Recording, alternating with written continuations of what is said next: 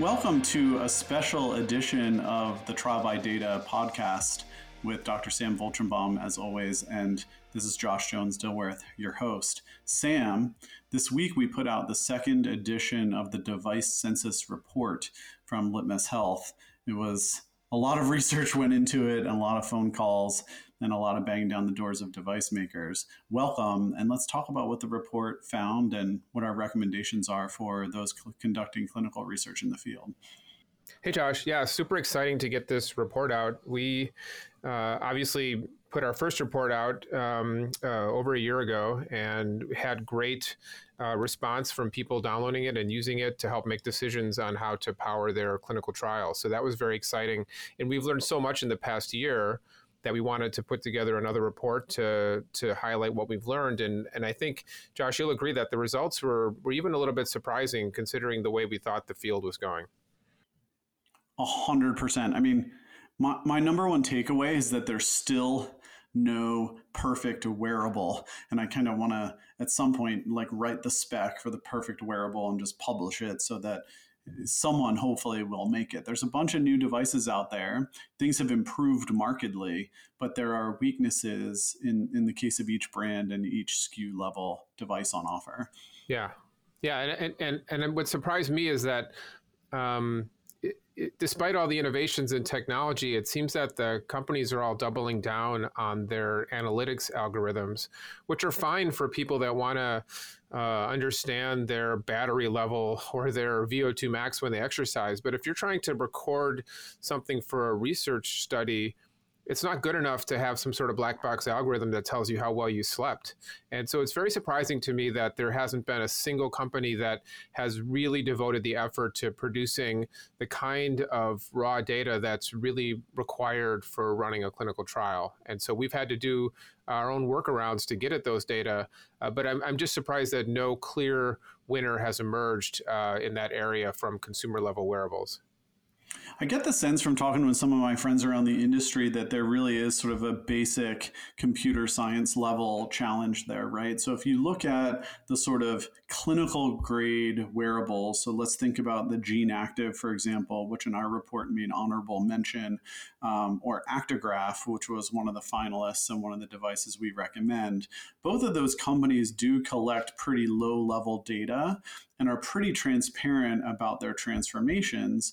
But in order to collect that level of data, there's a major user experience hurdle to get over. In the case of Actigraph, a sort of hub, a modem like device needs to be installed in the home in order to relay information off of the Actigraph wristband. And the wristband itself is pretty bulky because it's holding a lot of data.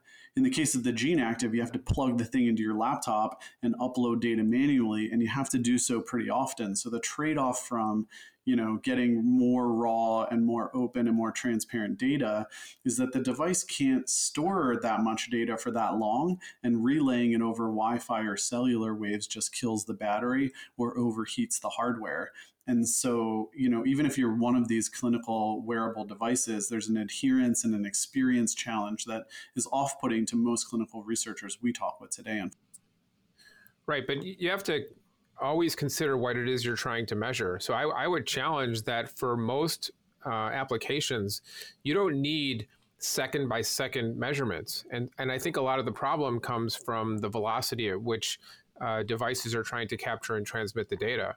If you're if you're running a trial and you want to know how a patient's sleeping, you know you don't need to collect heart rate data every second. You might be able to do it every 10 seconds or every minute and then the velocity goes way down and then you actually might be able to transmit much more raw data without having to have it transformed first. Um, sleep's a great example where i think a lot of people think the device is somehow magically measuring sleep uh, but it's not. A sleep is often calculated from the heart rate data and the accelerometer or the movement data and not a single wearable company that i know of publishes the details of how that algorithm works. So when we report sleep based on any of the consumer level wearables, we're doing it through an algorithm that we don't really know how it works, right? A hundred percent. Yeah, the documentation I would say in the industry is still relatively low. And in the device census report, we talk about that under the packaging of a transparency score, which takes into account multiple related factors. But yeah, it does seem that a proprietary mindset continues to pervade.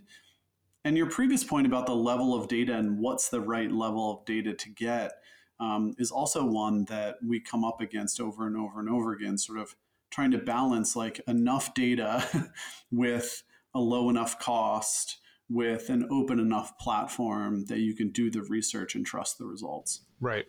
And, and, and, I want to go back to something you said before, Josh, which was there's no perfect wearable.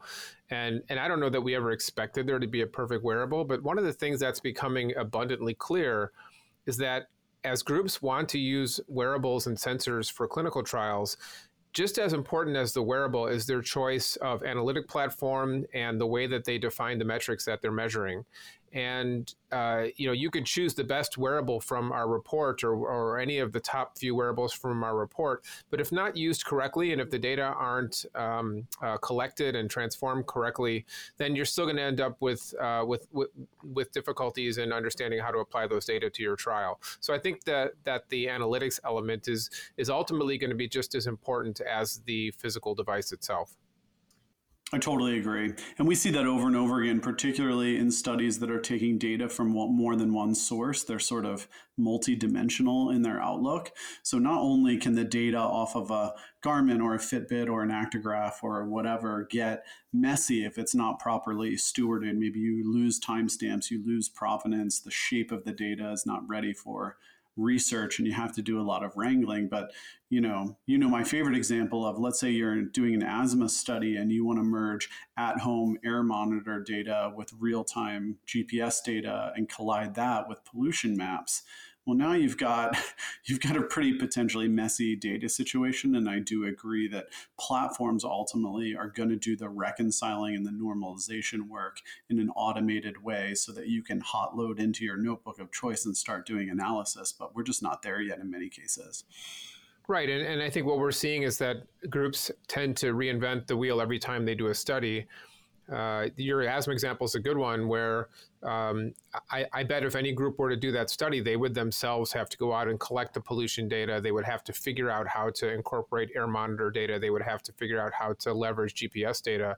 What we're talking about is the need for a platform that can take all those data um, uh, agnostically and basically provide an analytics platform for the data that could then be reused uh, for the next for the next study or for the next application. And I think the field is really moving in that direction um, because it's just too expensive to keep reinventing this every single time. Before we get into the rest of the episode, we wanted to take a quick break with our co-founder Daphne Kis in a segment called The Dose, where Daphne gives us her take on the freshest news from the pharma industry. Daphne, take it away. This week, Stat News published an article entitled Early Data Suggest Wearables Can Catch Some Cases of COVID 19 Before Symptoms Emerge. It's a really interesting study, uh, actually, three independent studies from uh, UCSF, Stanford, and Scripps uh, Institute. And each of them was looking using uh, uh, either Apple Watches, Fitbits, Garmin's, or the Oura Ring. And large studies, large participants, not that many um, results in the end, but a relatively high 76% uh, predictive rate of COVID 19. And of course, this phenomenon is, is, it could turn out to be extraordinarily meaningful instead of having people stick their thermometers on your head every time you walk into a store or into a doctor's office. Um, imagine a time where you can just display your vitals on a screen uh, in the same way that you would you know, pick up an order from Seamless at, at a restaurant or show your electronic ticket to get into a concert. And uh, this is information that it makes total sense that we possess. Um, and I think what's significant about it is that we're really coming close to both the consumer, a, a collaborative environment between the consumer and the pharmaceutical companies and healthcare providers, where we are carrying our data around and making that at our discretion available uh, and verifiable in ways that we haven't been able to do before. So, um, that combined with pe- patients' uh, self reported symptoms uh, could go well beyond COVID and help us to work with lots of other uh, conditions and chronic conditions uh, where patients are the purveyors, not even in a study necessarily or in, in a, a very controlled environment, but are able to share that data. And what previously was why you went into a doctor's office in order to share your heart rate and have it monitored in an EKG and and your your uh, temperature, etc., you would now be regularly carrying that information just part as part of your sort of biometric data. And uh, you know this market is picking up because um, even in isolated ways, people are trying to take control of their health. I the other day saw a commercial for Kardia Mobile, and it's an eighty dollar freestanding display where basically what it's doing is measuring your heart rate, which of course has been positioned by the company as measuring your EKG. Um, so that you feel again, it's a, a demonstration of feeling in control of your medical care in medical terms. And I think that phenomenon is, is going to be incredibly uh, important moving forward. And in some sense, COVID uh, is giving us the opportunity to report that with a lot of apps, but also with the use of devices that um, are me- passively measuring that data uh, on a on a constant basis, uh, coupled with our reporting how we feel. I do think there are a lot of questions there, and you wonder things like people need to know what their natural base temperature is. Some people are higher, some people are lower, and to really educate people about what that data might mean um, I think there are probably a lot of questions around hormonal conditions that um, certainly for women raise and lower body temperature in ways that are uh, just predictive of a, a, hot flash, but not necessarily of having COVID 19. So there's a lot of work to be done, but it's very promising. And this very disruptive environment we are in right now bodes well for the use of devices uh, both in formal clinical settings and in more um, informal settings for consumers to start having providing that data on an ongoing basis to their healthcare providers, insurance companies, etc. Very interesting to watch as it rolls out and progresses. Thank you for joining us this week on The Dose. See you next time. I do want to give a little bit of love to two companies in particular having to do with the report. The first is Garmin. Um, Garmin has issued a special research SDK that does a novel thing that we haven't really seen before, where you're able to, and Litmus has done this, um, you're able to use their SDK to program devices, in, in our case, Vivo Smart um, 4s, and um, we're able to get data off the Garmin device directly to the Litmus server without it ever touching any Garmin infrastructure. And to me, that was a really promising sign of what ought to happen increasingly industry wide. Do you agree? Yeah, I mean the so as you as you say, the SDK or the software development kit that Garmin provides uh, allows a, a, level of device access that we don't usually see uh, in consumer level wearables. And basically, that allows a company like ours, like Litmus, to essentially program the device however we want and get the data in, in as raw form as possible from the device onto our own servers without ever having to be transformed through Garmin servers. And that's critically important for a clinical trial. Um, it, it, it's the ability to know the lineage of the data and how it was moved, and that you were able to get the data without going through any uh, a- any transformations. And I think that uh, hopefully we're going to start to see um, other types of access through other wearables. The other thing that the SDK allows you to do is it allows you to control what it is exactly that the um, that the research subject is seeing. So you may not want the research subject to see information about the wearable and about their steps and about their sleep uh, because maybe that would affect how the study is going. And so you could actually turn those off if you wanted. And we haven't done that in any of our trials yet. But if the sponsor wanted to do that, we could do that through the SDK. Another another very important aspect. So, how daunting is it? Let's say I am getting relatively low level, high quality data, and I don't want to rely on someone else's black box. So, I'm a clinical researcher, and now I'm stuck like redefining steps or redefining sleep from scratch, which is not what I set about to do in my research or in my life in general. So, what am I up against, and how hard is that really? Yeah, I think it's it's not trivial, right? Because these companies spend millions of dollars to develop their own algorithms, and in fact, that's the that's often the secret sauce or the differentiator between these companies is what they can offer the consumer in terms of process data and what uh, what kind of metrics they can measure. So it's not it's not trivial. If a company really wants to understand how a patient is sleeping, uh, you need to understand that sleep is going to be some sort of combination of minute to minute heart rate data and movement data and you have to understand how to take those data and turn it into a usable metric. So for most um, for most groups that are performing clinical trials, this is going to be way outside their comfort zone and not something that they're going to want to handle on their own. They're going to want to outsource it to a, a group like ours or a group that has experience taking uh, taking these um, these data from wearables and turning them into metrics for a trial. Like, why do you think it really is that no one? I mean, right? Like the ideal wearable would be smooth, thin, easy to wear, likely to be highly adherent. It would not give the user too much information back about their own behavior. It would um, give relatively low level data or allow the researcher to choose the level of data that's appropriate or the rate of sampling that is appropriate for their work.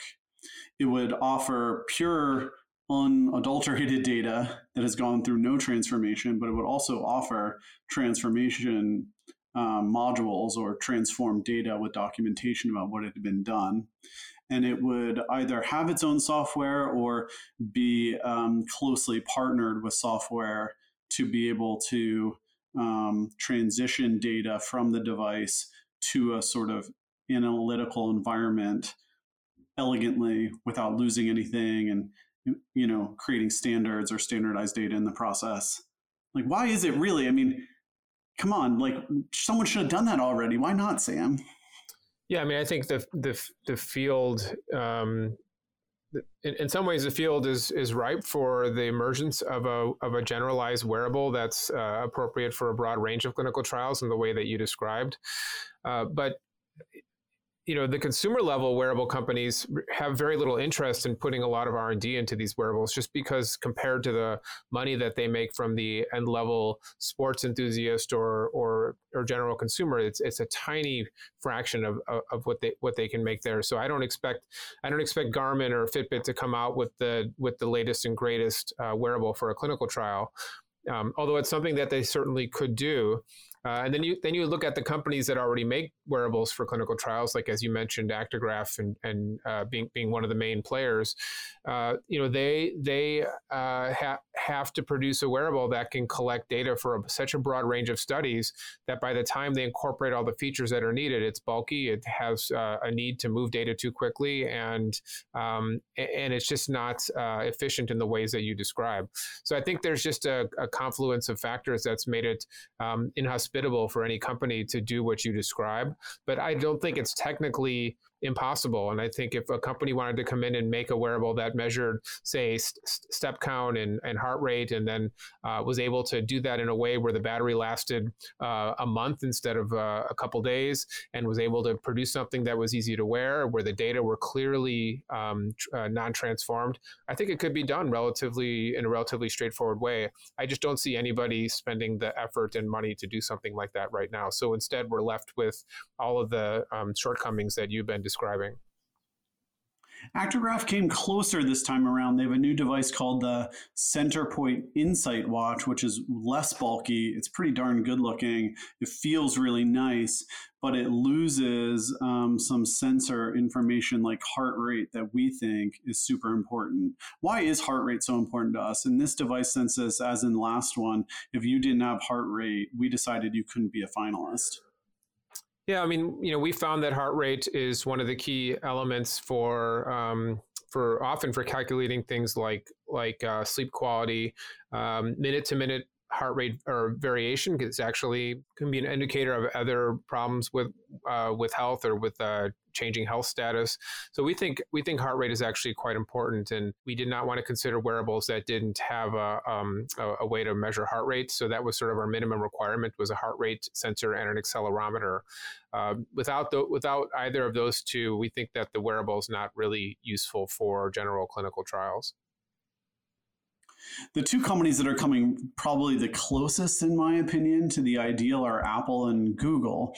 Google's the most interesting case because they have a wearable called the Google Study Watch that they are using as part of their baseline study being run out of Duke University in North Carolina. And I think overseen by our friend Rob Califf, former um, head of the FDA. But Google's Study Watch has only been exposed internally to Google funded and Google run studies. It's not made been made available to any outside third parties. And Apple is pretty darn close to having the perfect device um, for clinical research too. Their data quality is really great. Their documentation is really great. All of the tooling around their APIs and their SDKs is really great. But the problem is you're confined to the Apple ecosystem. You can't pair an Apple Watch with an Android phone. Maybe you could talk a little bit more about why that matters, Sam. Yeah, I mean, you, you basically would alienate, you know, well more than half of the people that you'd want to study. We already have problems with many research studies um, uh, favoring uh, favoring gr- uh, some groups over others. And I think if you started to uh, uh, have a requirement that the that the research subject had a very expensive phone and a very expensive watch, that uh, you wouldn't be able to measure the kinds of things you wanted to measure across a broad, diverse population. So so while the Apple Watch is quite attractive in that it's being used for many different types of research studies, and it has great sensors and it has a great data lineage, so you can get pretty, you know, fairly untransformed data. Uh, it's just not practical for a broad clinical trial because it's going to exclude a, a major portion of the population. So I think the answer there is either that uh, Apple would figure out a way to um, uh, either get the data from the watch itself without needing the phone or uh, be able to interface with Android phones, which I don't see coming anytime soon. Uh, but hopefully, on the Android side, something like the Apple Watch will emerge that has the same level of data transparency um, so that there can be a way to, uh, to, to, to perform studies um, without regard to the kind of platform that the patient has your option today, if you're committed to the Apple Watch, and many people want to be, is honestly just to spend a lot of money. It can be done by provisioning an Apple phone to everyone in the study or the trial who does not possess an Apple phone, or perhaps you're in a situation where you're provisioning 100% of devices, although we recommend against that and are obviously in favor of an increasingly BYOD world. But you can provision Apple Watches and Apple phones for non Apple users or for everyone. And then you have the cost, however, of supplying an iPhone and an Apple Watch to every participant. And for most groups, that gets into levels of spend that are not sustainable or not possible at all.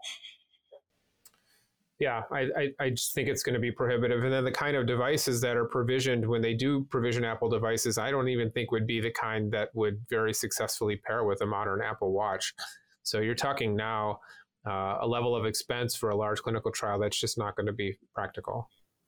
That's right, especially if you're doing a large observational study or you know you're working on something that doesn't have you know absolute blockbuster potential and can therefore justify the expense on the front end i totally agree that the android ecosystem is the most promising in terms of something that could um, match all of our criteria and of course we'll be watching it carefully month after month as we do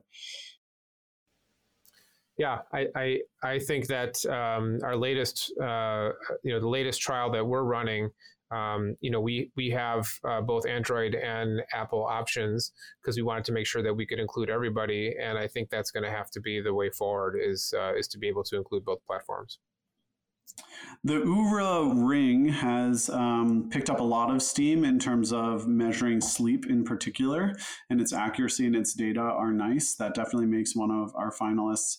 And then there's um, uh, honorable mention called the Whoop, which is really tuned towards a fitness audience and really isn't putting a lot of time, effort, or energy as an organization into clinical trials, which is also something we look at in terms of um, what we recommend, sort of organizational commitment to this work. But um, the Whoop you're seeing in terms of citations in literature and also just anecdotal usage we hear when talking to customers and prospects, the Whoop has picked up too. So there are a few there, like Oura could um, certainly expand their commitment commitment to, to clinical research and you know provide more tooling and better you know documentation and whoop you know has a really great device in, in almost every respect and if they you know started taking the clinical market um, seriously i think they could definitely make some moves. And of course, I'm, I'm really bullish about Garmin because I think Garmin allowing us to do what we're doing with Garmin is novel. And if they continue to build upon that, I think they can build a really nice business. That's really the reason, Sam, I think no one's built the perfect device yet, however, is that it's competitive. And you know, different device makers are strategically deciding to compete on different vectors. And you know, while I certainly think that the perfect clinical wearable, if it was put out there, would sort of take the market by storm. Apple has a vested interest in keeping people on the inside the Apple ecosystem and connected to Apple products. Garmin has a certain vested interest in selling a lot more Garmin devices. Um, they're not necessarily in the software business, for example. So there are, when you look at each organization and their sort of strategic roadmap of, as an organization and who they compete with and how, it explains a lot too, I think, in terms of not yet seeing the perfect device. Yeah, but if Garmin, Samsung, or Fitbit uh, really decided to to take their um, massive R and D that they've put into their wearables and and produce a, a, a stripped down version of a wearable with a long battery life, with very few features, and the ability to move untransformed data, uh, I think they would have a real hit on their hands. And I think that um, that there's this you know, Garmin's most expensive watch is over a thousand dollars. I mean, they're they're putting a ton of money into features that just are not relevant for a clinical trial, and they could uh, they could devote, I think, a, a small amount of capital and R and D money into producing a, um, a, a research device, and I think it could be highly successful. I'll never forget our CTO in the earliest days of Litmus sitting alone at his desk in a near empty room and suddenly, like, just screaming out to the whole world, Why won't someone just sell me a dumb bucket of sensors? and I think in many ways he would still have the same request today. It's interesting because Google bought Fitbit this past year since the last report, and we've been carefully watching to see what happens at Fitbit organizationally and what happens uh, with Fitbit in terms of their posture towards the clinical research market. And we haven't seen yet much movement there. Um, we've had a few calls and we've met a few people, and they're definitely laying plans. But um, in terms of what researchers can buy and experience and leverage from Fitbit today, there hasn't been much of a change yet. Nope. And I assume it's coming, and I assume there's a obviously a very strong long range plan there, and, and we're obviously we're very interested in seeing what that is. Well, I, I, think the reality is, Sam, we're probably going to end up updating this report at a faster and faster frequency as time goes on. You know, when we first started this, you know, there was a question about will people wear wearables and sort of how long will they wear them? Are they even viable? And sort of the phase we're at now is tons and tons of validation studies have taken place. Lots of people have used wearables and connected their data to traditional endpoints. Some people have started to develop new digital endpoints or make predictions. We're sort of we're seeing a maturation of this market and a maturation of the kinds of usage that we always envisioned happening. And that to me is the most exciting part. Yeah, I, I, I, I agree that we're going to need to keep updating this report, but surprisingly, the field actually has sort of narrowed in terms of the kinds of the devices that we put in the report, um, just because we lost some players in the game and and, and some other wearables just um, didn't have the features that we felt were worthy to include for a clinical trials device. So I think the field is going to continue to tighten, um, but the kinds of um, devices and features are going to continue to grow. So yeah, I assume we'll be back sooner this time to to update what we found. I totally agree. What we saw this time for you listeners is more SKUs, more item level devices under fewer brands. So you're seeing sort of organizational consolidation so, but more SKUs for Garmin, more SKUs for Fitbit, more SKUs for Actigraph, and I think that that trend is likely to continue too. Well, thanks for catching up, Sam. This was a great conversation. Is there anything you would leave clinical researchers with in terms of a single piece of advice that's most important as they begin to look at different devices for their research? Yeah, I mean, I'm obviously biased, Josh, but I think that uh, unless a research unless a researcher has um, uh, tremendous experience doing this, I'd have to strongly recommend that they um, that they try to get some uh, advice from some a group that's been doing this uh, because I think it'll help them define their metrics and help them um, pick the best wearable for the study and help them um, write their protocol. And, and, you can't ask for that help early enough. And I think we found, Josh, you and I have found as we've worked through companies starting trials that the earlier you start doing that, um, establish that relationship, the better. 100% agree. For me, it'd be about user acceptance or sort of ergonomics. You know, I've worn wearables for a long time and I always sort of thought, you know, they're great. It's like wearing a watch, no big deal. But what we've seen with um, Litmus's customers and a lot of our partners and the folks we talk to in the field is um, they have used wearables once or twice or even three times and seen significant rates of just drop off where someone just said, you know what, forget it. I'm not wearing this thing at night. I can't sleep the right way. It's totally screwing me up. I can't type. um, you, know, the adherence is really a problem. And so that's always been surprising to me. I sort of thought that the, the form factor and the comfort and the, the sort of, um, the ability to forget it, you know, as someone who's wearing a wearable during a study or trial. I always thought that would have been solved by now, and yet we continue to hear lots of stories about trials and studies that lost a significant number of participants because they just weren't willing to charge the thing, put up with it, sleep with it, whatever was required. And so, my one piece of advice would be to really think about ergonomics and user acceptance and adherence. It's still a bigger challenge than I would have thought by 2020, and I expect that to continue to to be the case. Most people, you know, I think they wear these things in their day to day life in a non research environment, but they take it off. Sometimes they take it off for longer stretches of time. If you're asking someone to wear something continuously for six weeks, um, you better make sure it fits. You better make sure that it's comfortable. You better make sure it feels good. Yeah, I totally agree. I think those are really important points, and I think they're going to continue to be very important for the for the clinical trial world at stake here obviously is the broader vision i think we have and certainly you have where you know the whole world is basically one contiguous never-ending clinical trial which obviously requires sort of a, a facility with byod devices and the ability to rationalize them to trials from a security perspective from a compliance perspective and the ability to do really good data science with them. We're certainly further along than we were and we've come a long way since we started litmus sam but there's a long way to go too and we look forward to continuing continuing to report back to everyone. Yep. Well put, Josh.